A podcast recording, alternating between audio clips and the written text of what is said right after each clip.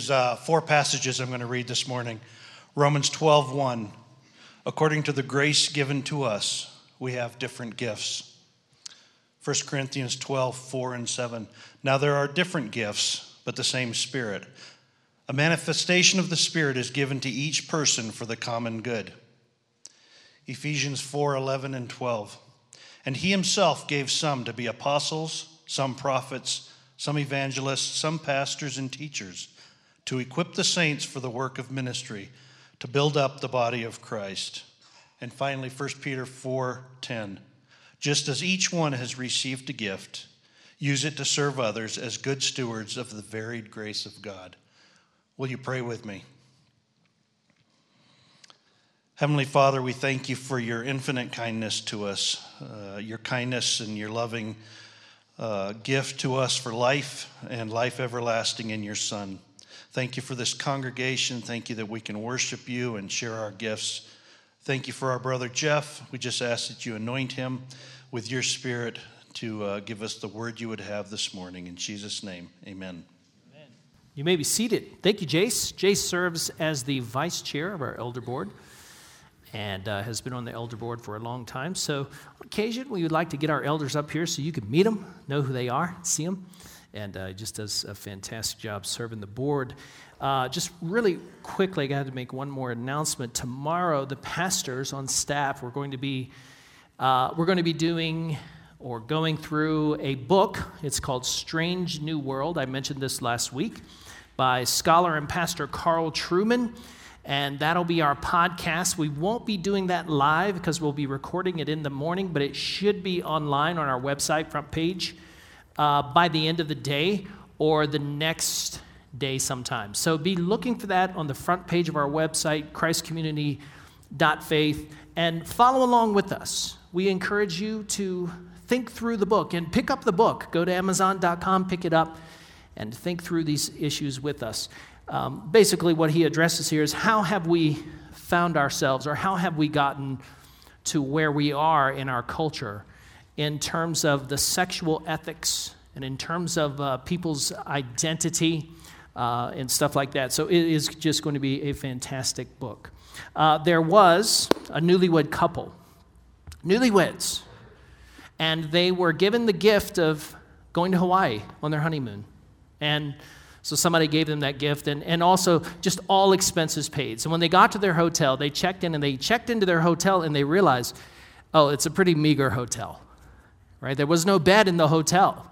So they slept the whole time they were there, the whole week they were there. They slept on this pull out couch this uncomfortable pull-out couch that was just in the hotel room there. And they also, to save money, they just went down the hall and went to the vending machine and got some snacks out of the vending machine. And the last night that they were there, the wife, she opened what she thought was a closet door. Turns out it wasn't a closet door at all, it was a sprawling suite filled with gifts wine and cheese and all kinds of wonderful gift baskets and everything. And they could have spent their honeymoon enjoying the gifts. And so the point of the parable is this you can spend your life totally unaware of what God has provided just on the other side of the door.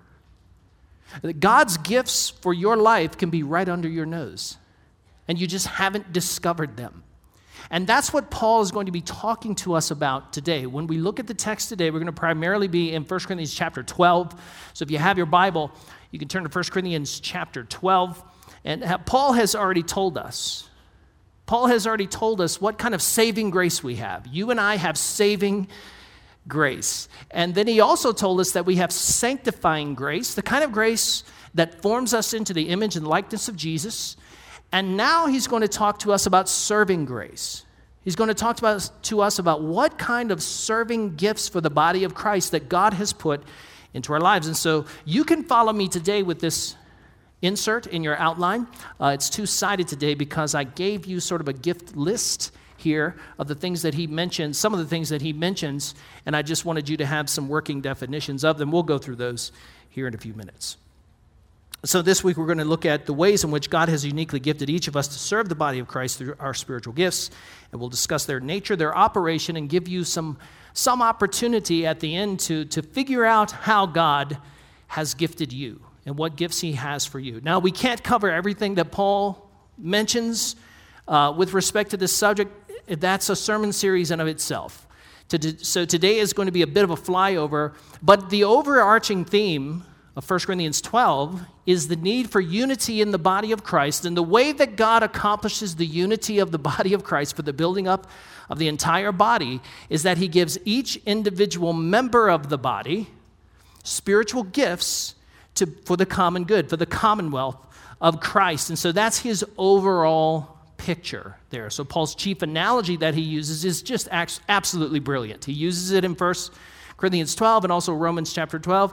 And he talks about the body. He uses it again in Ephesians chapter 4. He talks about having a body and how all of the individual parts of the body contribute to the whole. So we'll be looking at that today.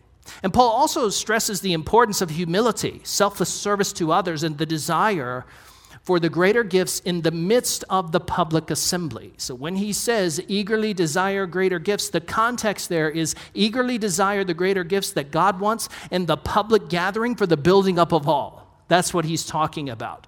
Now, a key passage is 1 Corinthians 12, 4 through 7, because Paul actually gives us his definition for spiritual gifting. And this is what he says. He says, Now, there are different gifts, but the same Spirit. There are different ministries, but the same Lord. And there are different activities, but the same God works all of them in each person. A manifestation of the Spirit is given to each person for the common good. This is their purpose now. And so, just two quick, big observations about those verses. Firstly, notice how thoroughly Trinitarian they are. Notice how thoroughly Trinitarian they are, and notice how the Trinity, the doctrine of the Trinity that's in these verses is very incidental. It's very incidental. He says, We're given these gifts, a variety of gifts, but it's the same Holy Spirit. We're given a variety of different ministries, but it's the same Lord Jesus and different activities, but it's the same God who is Father over all, right? Thoroughly Trinitarian. Secondly, notice the spiritual gifts have some visible expression. Some visible expression. Now, scholars have two minds relative to these words in these verses, because this is Paul's definition. Paul wants to communicate to us what they are. And so some scholars think that what Paul is describing here really is a taxonomy, something like different categories, and he's just trying to categorize where everything we do in the church fits. Some things are activities, some things are gifts, some things are manifestations, some things are this or that. And I, I think that's probably not quite right. I'm in the other camp. Some scholars uh, think that what Paul is describing here is he's using different terms, he's using different semantics, but really those different words connote essentially the same concept. It's like uh, the word shady. Shady. The word shady can have a denotative meaning and it can have a connotative meaning. So if you came over to my house this summer and we were sitting under my marvelous pergola that I built for my wife, you might say, wow, this pergola is really shady. And in that context, what do you mean? It really provides a lot of cover from the sun, right? But if I walk up to you and I say, hey, man, you see that guy over there in church? He's pretty shady. And you respond to me, yeah, he does provide adequate cloud cover. I think he's.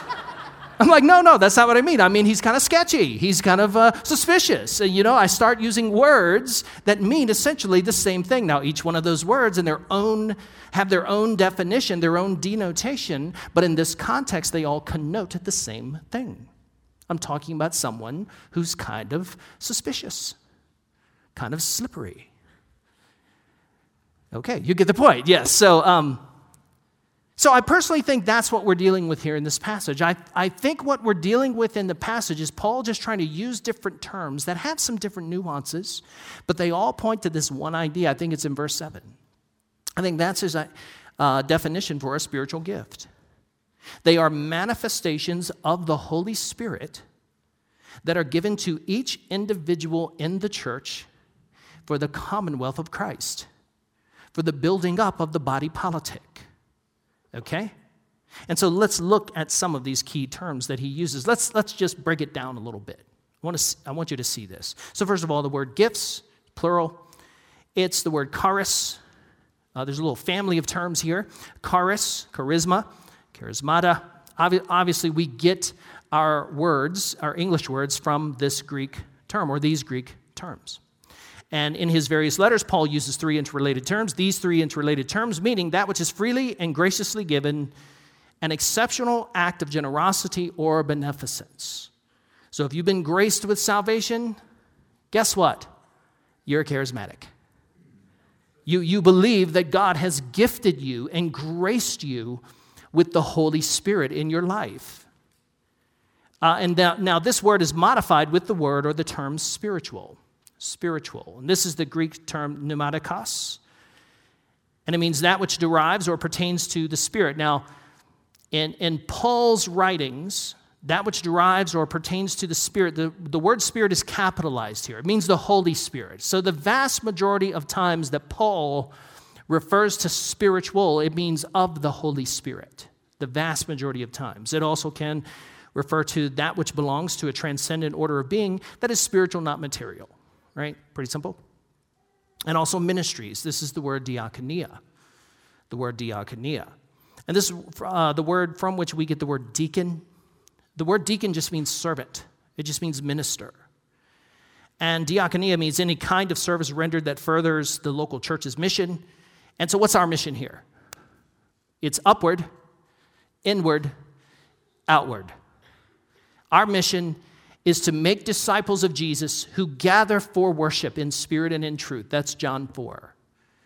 And when we gather those disciples, we make those disciples and gather them into the public assembly for worship in spirit and in truth. We want to grow them in the grace and the knowledge of the Lord Jesus Christ. That's 2 Peter 3:18. And then we want those disciples who are growing in the grace and the knowledge of the Lord Jesus Christ to go back out into the world and reach their community and reach the world for Jesus. Make more disciples. Fulfill the Great Commission. That's Matthew 28, 19 through 20.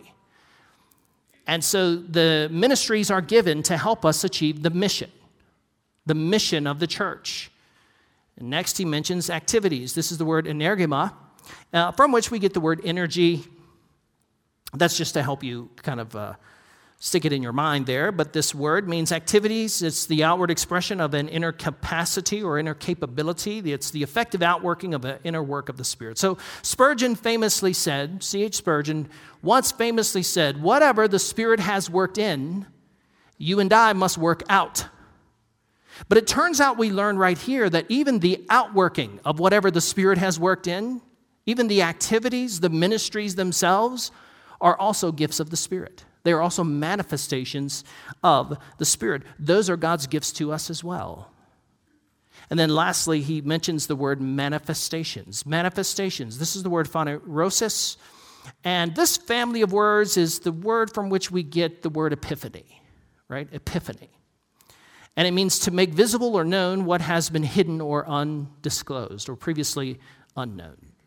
So, all of the gifts of the Holy Spirit that come from the Holy Spirit to us, they're given to our spirit, and they remain discreet and unknown until they're expressed or made visible in the life of the church. So, I think now we have a working definition, don't we?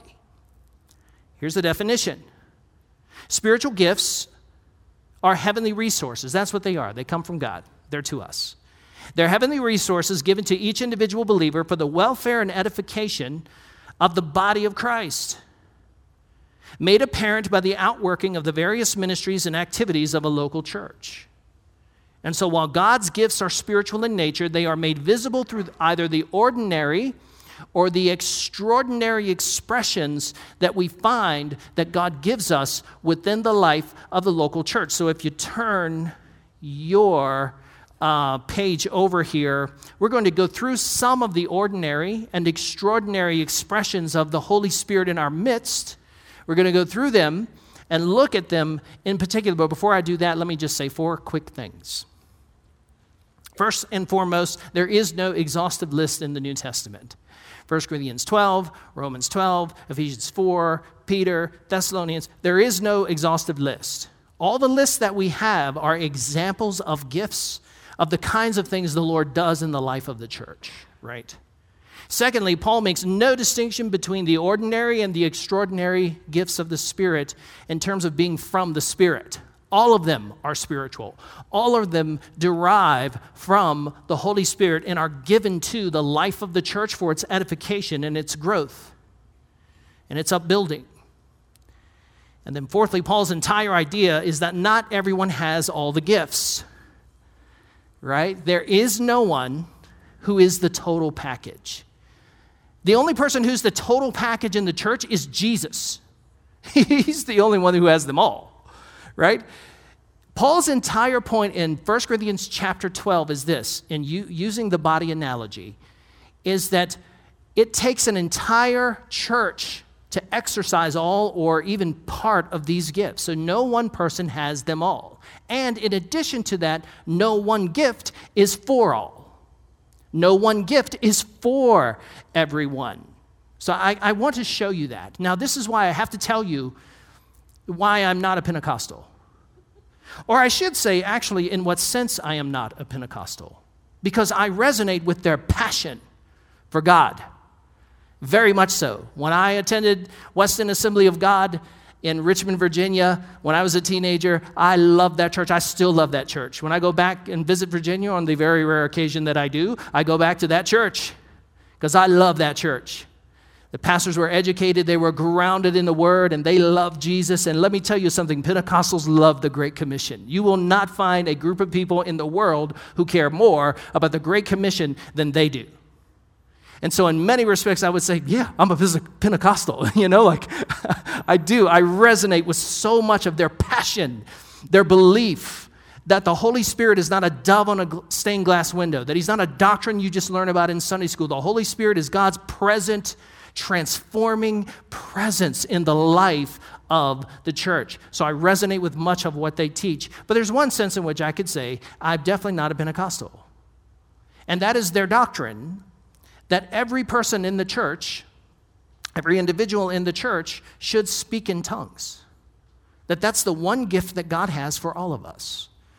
And more specifically, they believe that speaking in tongues is the evidence, the initial physical evidence of the baptism, what they call the baptism with the Holy Spirit, which in, in their way of thinking is a separate second work of grace.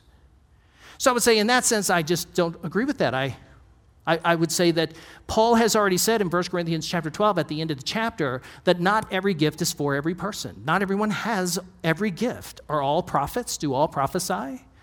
Do all work miracles? Uh, do all have words of knowledge?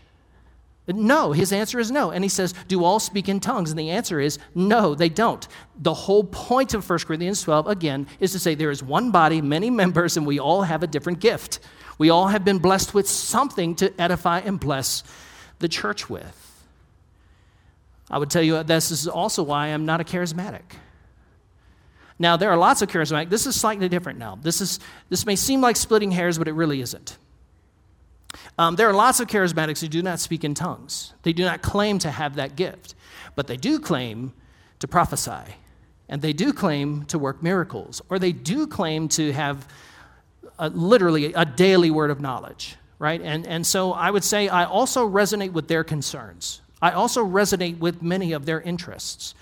Uh, they also are very passionate about the presence of the Lord in the midst of the church. And so, with my charismatic brothers and sisters, I would just say Paul seems to clearly say, as clearly as I think Paul knows how, not every gift is for every Christian. So not everyone's supposed to prophesy. And I think that's just a misunderstanding of a passage in 1 Corinthians 14 where he says, So then all can prophesy. He's already established in that context that there are certain individuals who've been given that gift, and it's not to be in the church more than three, and it's to be sequential. And so he's already set parameters on that, right? So I would just disagree with them on that matter. I would also disagree with their doctrine of ongoing revelation.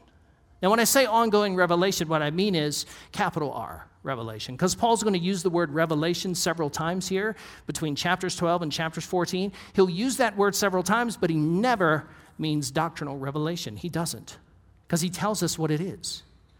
And so, this idea that there's this ongoing revelation in which we are now adding new doctrine to the Bible. Now, if I were to call up my, my very, very good friends who are charismatic and still go to charismatic churches and say, What is the only infallible, inerrant, inspired word of God? They would say, The Bible, without flinching, without batting. They would say, batting an eye. They would say, The Bible, Old and New Testament. Great. Amen, brother. Then I would go to church with that friend and they would practice something different.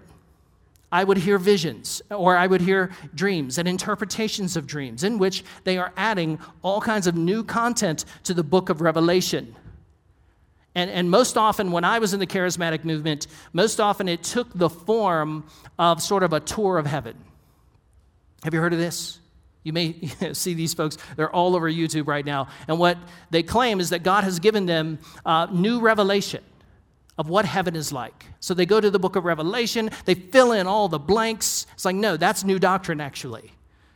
And so understand that when the Holy Spirit reveals a message to us, when the Holy Spirit reveals His will, when the Holy Spirit reveals anything to us, it's always direction, not doctrine.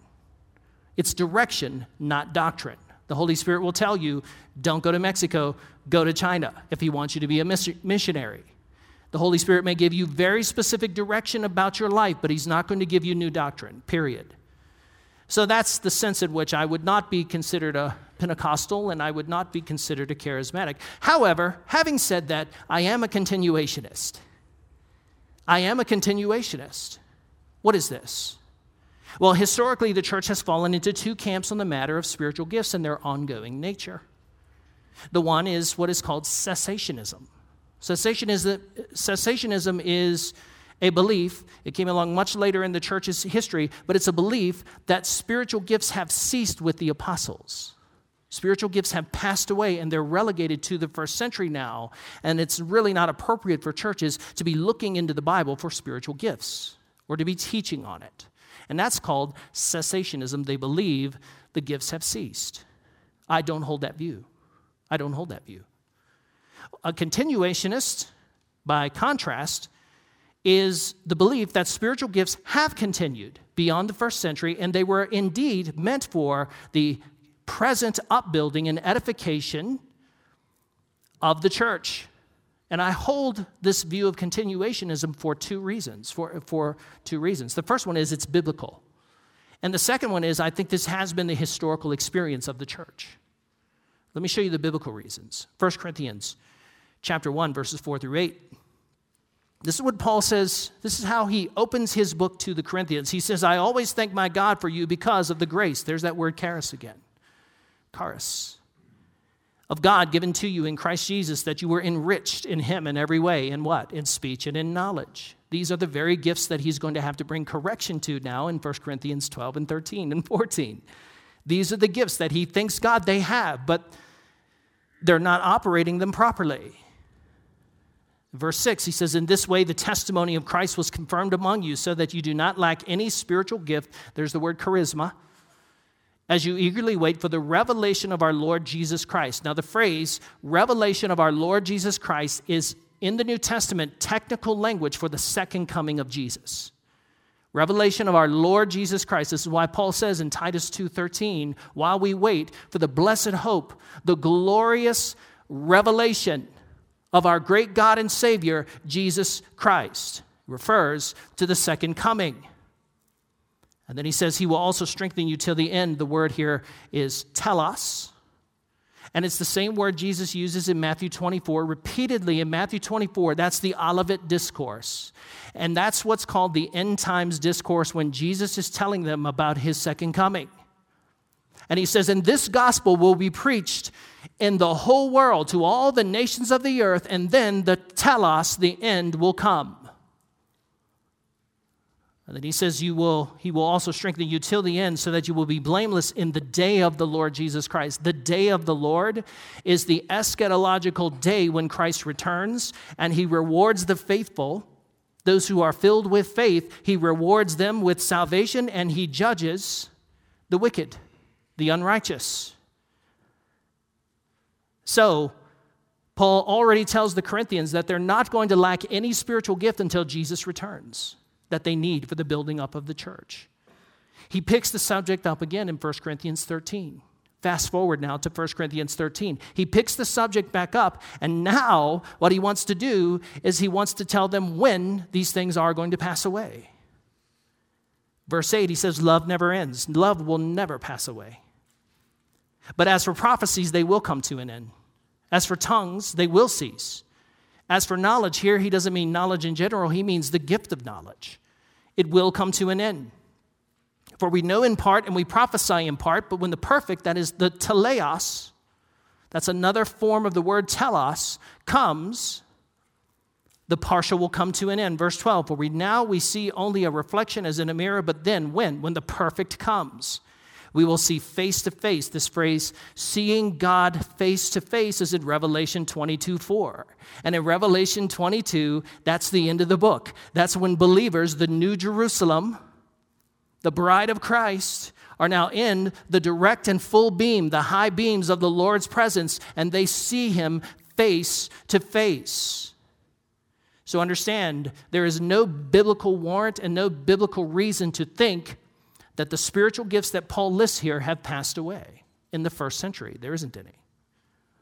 So let's look at some of the ordinary and some of the more extraordinary ones.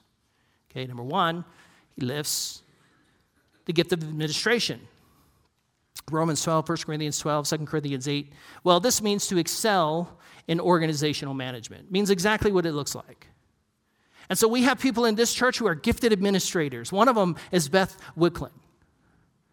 Uh, she is our church administrator, and she is superhumanly gifted in administration. I marvel at her gifts. Uh, we have several people in our congregation like this. I think the chairman of our board, Alan, is also a gifted administrator, and it's, a, it's just a joy to watch that gift in service. I think Jace also is a gifted administrator as well, and it's just fun watching people who have this gift. Uh, they're just amazing. And also the gift of leadership. He mentions in several places in the New Testament the gift of leadership, which is the ability to manage the, the affairs of the local church or to manage a ministry within the local church. So some of you lead, minist- lead ministries within the local church, and you're just a natural born leader, and God has given you that spiritual gift. And then he mentions generosity, which is the uh, ability to give sacrificially and cheerfully. On a weekly basis, when I look at our giving statements, I am always just filled with holy awe. I am just filled with awe that we have such a generous congregation. I believe it's not just individuals within this church who have a gift of generosity, but I believe this church has the spiritual gift of generosity within the body of Christ. I mean, it's remarkable. And the gift of hospitality. This is an unusual capacity for social interaction, socially warm and welcoming people who are just able on first contact to make others feel welcome and warm, and you know who you are. You know who you are. We know who you are too because you're just so good at it. that Every time I talk to you, someone is over your house, someone you don't know, someone in the neighborhood, or someone you just met at church. What a wonderful, wonderful gift. These gifts make the church go round, folks. The gift of mercy. The gift of mercy. This is the ability to demonstrate unusual acts of compassion. I said in the first service that I think that foster parents have this gift. I don't know how they can't. And a foster parent came up to me after the church service and said, I don't have the gift of mercy, I have the gift of patience and faith. And I said, Well, good. But I just think it's tremendous. I think it's tremendous to be able to welcome new kids like into your home on a regular basis, to cycle them through your home, to just take care of them for a season and show them the love of Jesus. That is an amazing gift of mercy. Praise God for that gift. I think of Kevin Grimes. Kevin Grimes, he may not be here today, probably because he's going over to Romania to pick up a new kid. He is just amazing. And the gift of faith. Well, this is an unusually high degree of faith or trust to accomplish God's will. These folks just have a larger tolerance for risk. And you need these people in the life of the church. Because the way God has wired most of us is for management. The way God has wired most of us is to just keep the keep the tires on the bus. Just do whatever we're doing for the excellence and glory of God, right? But there are some people who sit on the elder board, thank God, who have the gift of faith. And they say, hey guys, listen, we can take that hill. We can do it. We can go, we can move in that direction, and the gift of faith is just marvelous.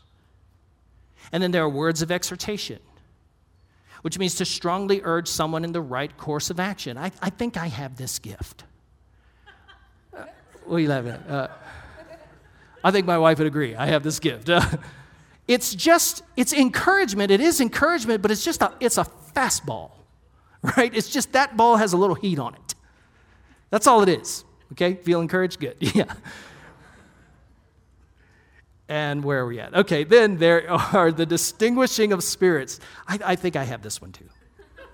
I do. Because uh, the distinguishing of spirits is not just a general discernment, it's not just a general discernment. The distinguishing of spirits is the ability, as far as I can tell biblically, to distinguish between whether or not a message is from the Lord or not from the Lord, or, and, and then what spirit the message is from.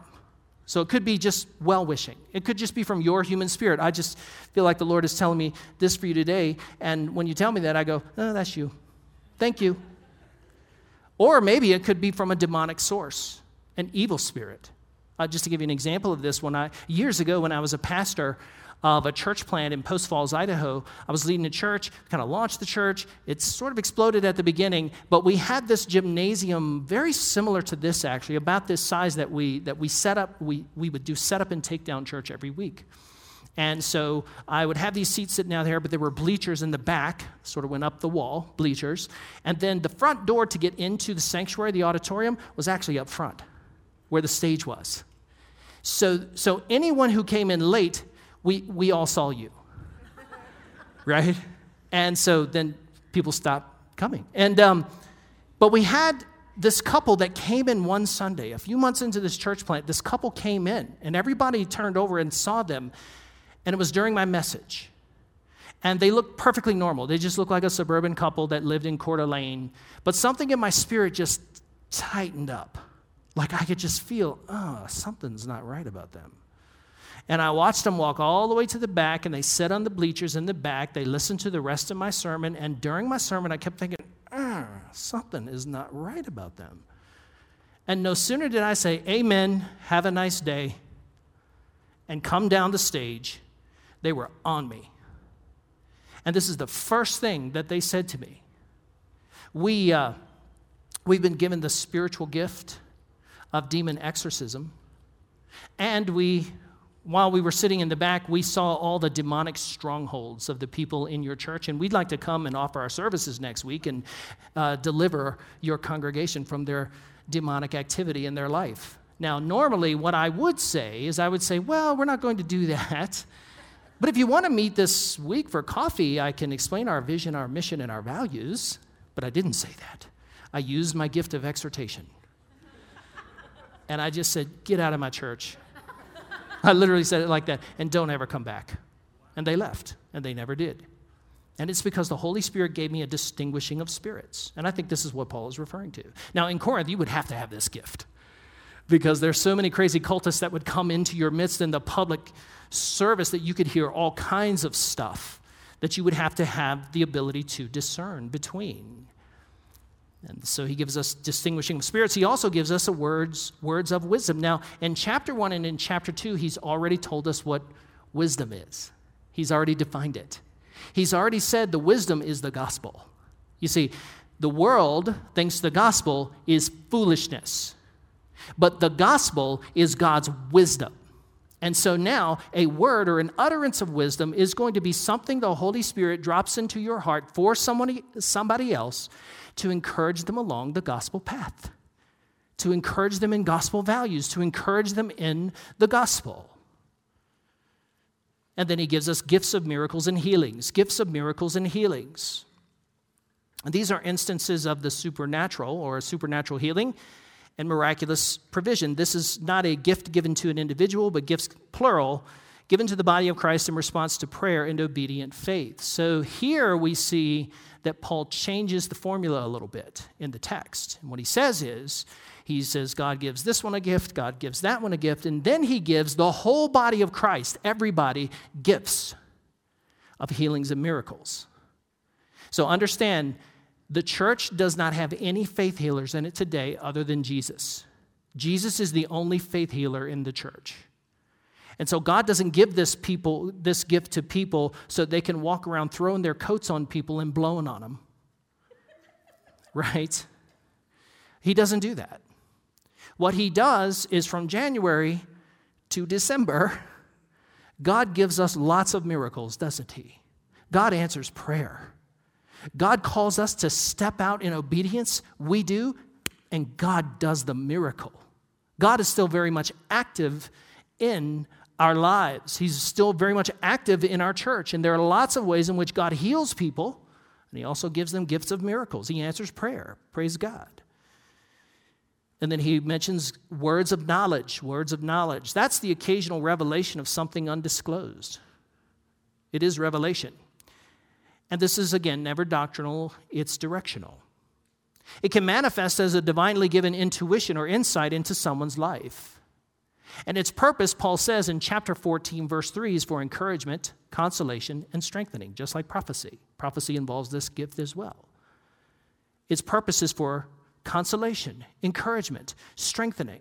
I'll give, you an example of this. Some of you have told me stories sitting right here in this church, in this church, in a service where the Lord has dropped something very, a very strong impression into your heart, and then for someone, and then you made a beeline to them to tell them, listen, this is what I feel like the Lord's saying to me, to you, and I just want to pray for you. I just want to let you know the Lord sees you. The Lord, and, and I think that's wonderful. I think that that's a great expression and application of this gift. When it happened to me, uh, years ago. It's happened to me lots of times, but I'll give you the best illustration I can think of. I was leading a training, and I was a brand new discipleship pastor at, church, at a church, and I had all my leaders in the room, and we were going to train, go to lunch, and then come back and do some more training. And so I had written a script, I had written a manuscript, and I was teaching off the manuscript. And in there, I had just written in a little piece listen, if your marriage is hurting right now, because most of my leaders were couples, if your marriage is hurting, take a season off. It's perfectly okay for you to take a little hiatus from ministry, work on your marriage, because listen, we minister out of our marriage. And if our marriage is unhealthy, our ministry is unhealthy. That was all I wrote. That's, that's the only point that I made in there. But then, as I was sharing that in the training course, God dropped into my mind a picture. And I said this and I said, if you spend all of your time as the wife just out in the garden and in your craft hobbies, and you spend all your time in the garden, and you, as the husband, spend all your time out in the shop working on your 69 El Camino, your hot car, when do you have time to come together? When do you have time to, to minister together and work on your relationship? And as soon as I said that, this couple in the training burst into tears immediately at the same time. I had to stop the training, send everyone out to lunch, and then they came up to me and she said, How did you know? I said, How did I know what? She said, We just had the biggest fight of our marriage this morning. And that fight was over me spending way too much time in my hobbies, which involves my crafts and gardening, and him spending way too much time in the garage working on his 69 El Camino.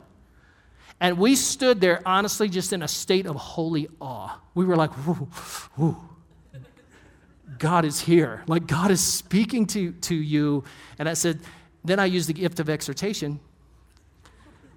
And I said, well, well, get out of here. Go, go to lunch. Go on a date. You know, go, go spend some time together. And they did. And so the point here is that sometimes the Lord can give you knowledge about the condition of someone's heart and you can reveal it to them, and it can be a tremendous encouragement, consolation, strengthening of that fellow believer. Now, how does God revealing that do any damage or any violence to the Bible?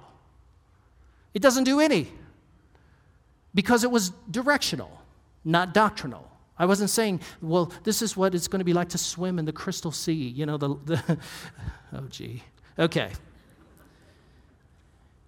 And the Lord also gives us words of prophecy. What are these? Well, folks, to the best I can figure out in Scripture, I have done my diligence. Not only have I thought about this for many years, but I've thought about it very intently over the last couple weeks or so.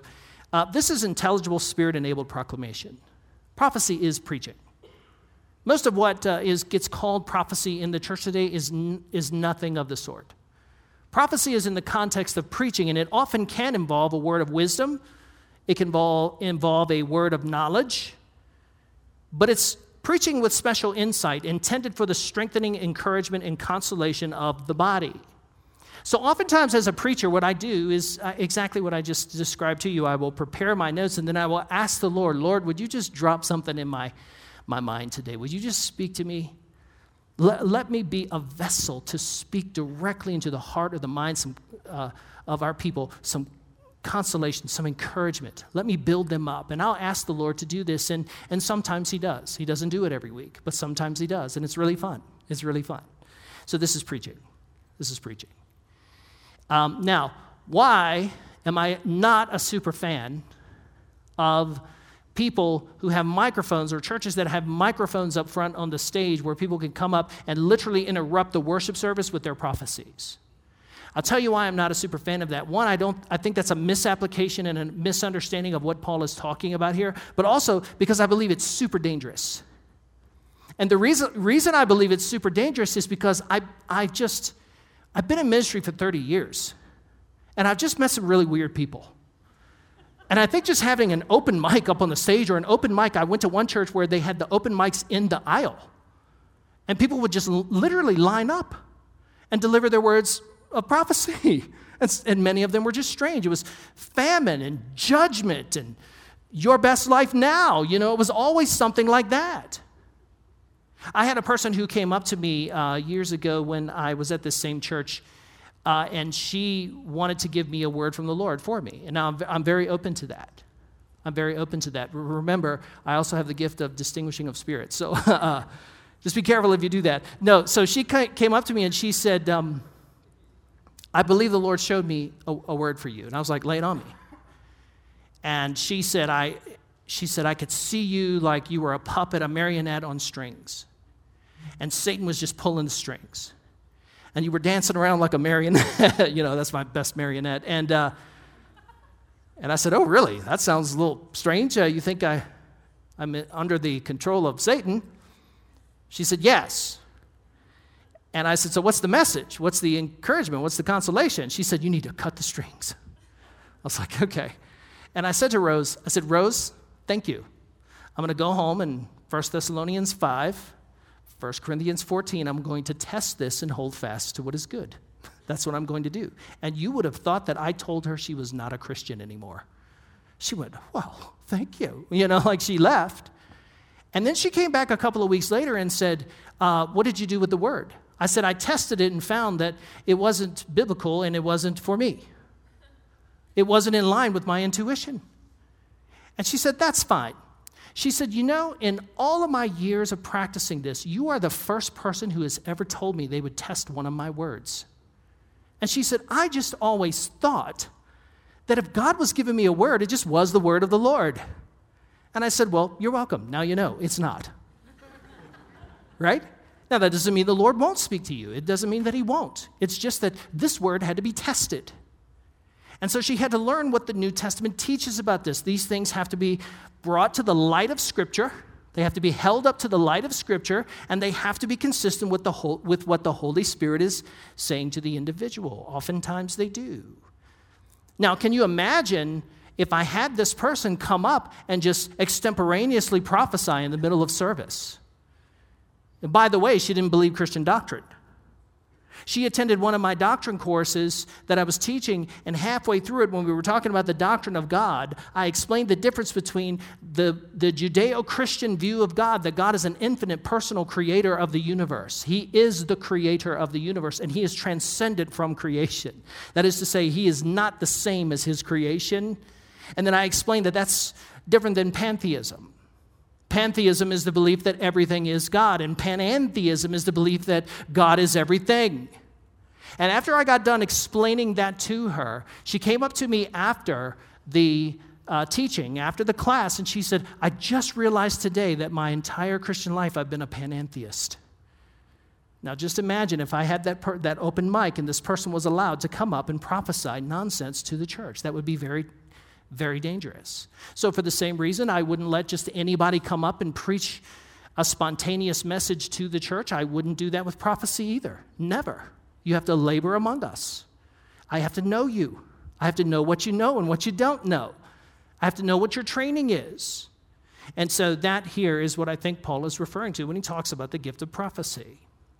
He also refers to different kinds of tongues, different manners of tongues. 1 Corinthians 12:10. Now, as best I can determine, tongues, speaking in tongues, is a mode of prayer and praise and thanksgiving. That's what he calls it in 1 Corinthians 14. He calls it prayer.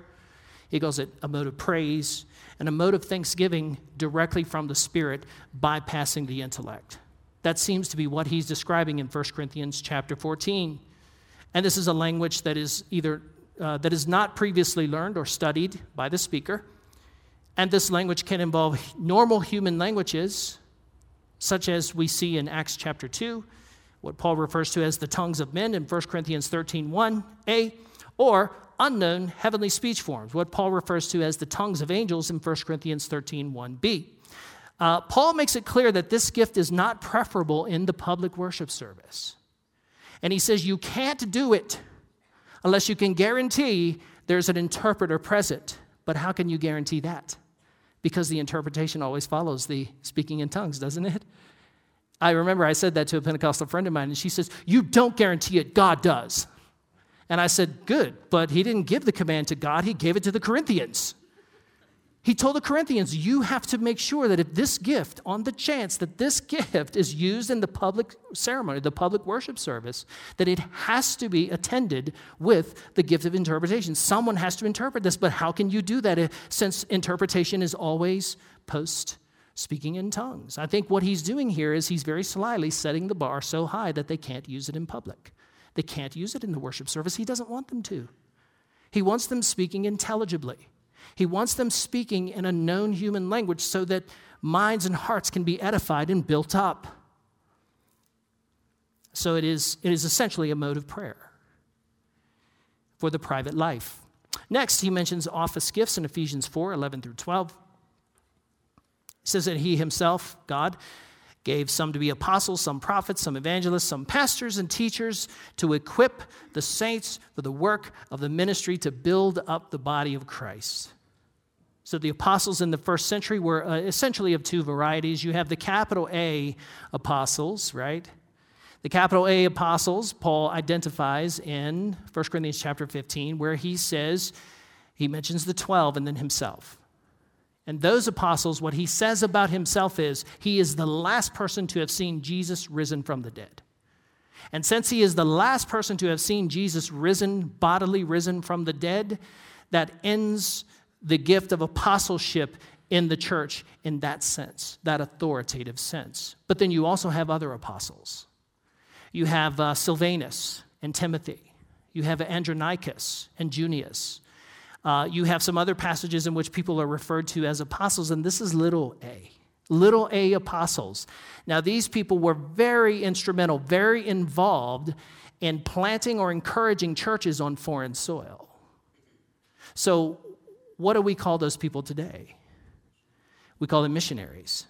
The word missionary is not in the New Testament. So, why are we using that term? Well, we use it because the word apostle carries a little too much freight, doesn't it? doesn't it? It carries a little too much freight.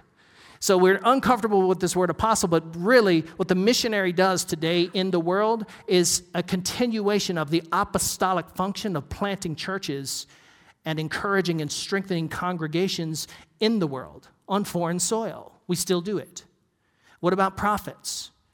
Um, I don't know. I don't know about that. But uh, let's continue. He talks about evangelists and teachers, pastors who are also teachers. These people are here to equip the saints uh, for the work of the ministry. And so, the whole purpose that God gave these gifts to the body of Christ is to equip it until we all reach the unity of the faith, until the body is fully, fully built up in Christ. Now, look at Ephesians 2:20. He tells us, So then, you're no longer foreigners and strangers, but fellow citizens with the saints and members of God's household, Jew and Jew, Jew and Gentile alike. And he says in verse 20, built on the foundation of the apostles and the prophets. With Christ Jesus himself as the cornerstone, in him the whole building being put together grows into a holy temple in the Lord. And so apostles and prophets have, in a sense, at least in an official, authoritative sense, passed away with the first century. They have ceased. That, those two offices, at least in that sense. We don't have any apostles and prophets today in the New Testament sense or the Old Testament sense because they were foundational to the life of the church. And you don't lay a foundation on the 18th floor. And you don't lay it again on the 37th floor. You lay it at the beginning. And so they functioned uh, in, in a certain authoritative role that no one today has. So then the question becomes should I seek the gifts? And the answer is no, you shouldn't. When Paul says, pursue the way of love and eagerly desire the greater gifts, and he's talking about the public worship assembly. He's talking about the church seeking or desiring the greatest gifts that we can that contribute to the whole in public worship.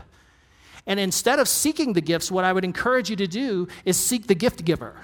Seek the giver. Seek the one who is responsible, responsible for distributing the gifts as he sees fit. And lose yourself in Jesus. Because when you lose your life in Jesus, gifts will emerge in your life. You will begin to see ways in which God has blessed you and helped you and empowered you and enabled you to bless the body of Christ. So, how do we do this? Well, the first way I think we do this is we start with being informed about spiritual gifts. I'll give you just a few books today. You can write these down. The first one is one that has come to mean a lot to me, and that is God's Empowering Presence by Dr. Gordon Fee. He goes through every New Testament passage in the New Testament, in the New Testament that Paul, where Paul um, mentions the Holy Spirit. And essentially, what he does in this book is he looks at Paul's doctrine of the Holy Spirit and also Paul's expectation of how the Holy Spirit applies and is poured out in the life of the church today. This is a powerful, powerful book that has been a game changer for me. Another one that I love is Eric Metaxas's book, Miracles What They Are, Why They Happen, and How They Can Change Your Life. I've just found tremendous encouragement in this book. It's very good. And I want to encourage you to pick this up. This book will fire you up. You'll be ready to pray and ask God for miracles once you read it. And then another book, which I just can't recommend highly enough, is this book called Father, Son, and the Other One, written by yours truly.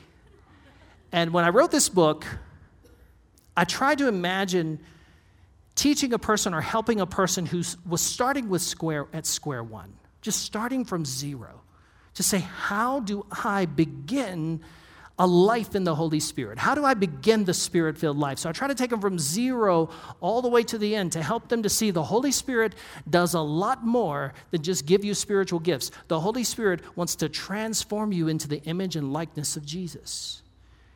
And then how do we open ourselves up to what the Lord wants to do in our life? So wherever books are sold, you can find those. And then try a self assessment.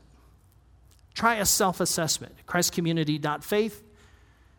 You can find on our website a link to spiritual gifts assessments. And that assessment will really help you to discern how it is that God has wired you for service in the body. How God has wired you for service in the body. But to be honest with you, you have to explore opportunities to serve, and you have to do that in community. Nobody discovers their spiritual gifts alone. Nobody discovers their spiritual gifts by themselves. I'll close with this story really quick. In college, I was a weirdo. And in college, I did not celebrate Christmas. I was not against Christmas. I did not have like a theology of not celebrating Christmas. I just didn't do it. I was often alone during Christmas, or I would spend time with my friends at their, their homes. And my poor little mom wanted me to have gifts to open every Christmas. So she would send from Virginia all the way to Seattle, she would send me a big old box in October of gifts that were wrapped Christmas gifts, a box full of Christmas gifts. And I would open them in October, all by myself, my lonesome self in my room opening my Christmas presents. And she had intended for me to open them when I visited with my friends at their house, so I wouldn't be sitting there alone while everybody else was opening their presents. And the point is this God's gifts for your life were not designed for you to, to discover alone, they were designed to be discovered in community. They were designed to be discovered in fellowship. They are emerging from community. That's how you discover them. And so I want to encourage you plug into community here in any way that you can. Let's pray. Father in heaven, we thank you. Thank you this morning for this encouraging word. We are encouraged and we're blessed that you have given us so much, lavished upon us so much. And we praise you for that. And Lord, I just pray every person in the room, every person who has listened to this message would be inspired and motivated to discover what it is that you have dropped down in their hearts, what it is that you have filled their lives with, so that they can serve and build up the body for the common good. And I pray for that. And Lord, this morning, as we come to the communion table, we are reminded that we're here to discern the body. We're here to discern the body. The scripture says, when the hour came, he reclined at the table and the apostles with him.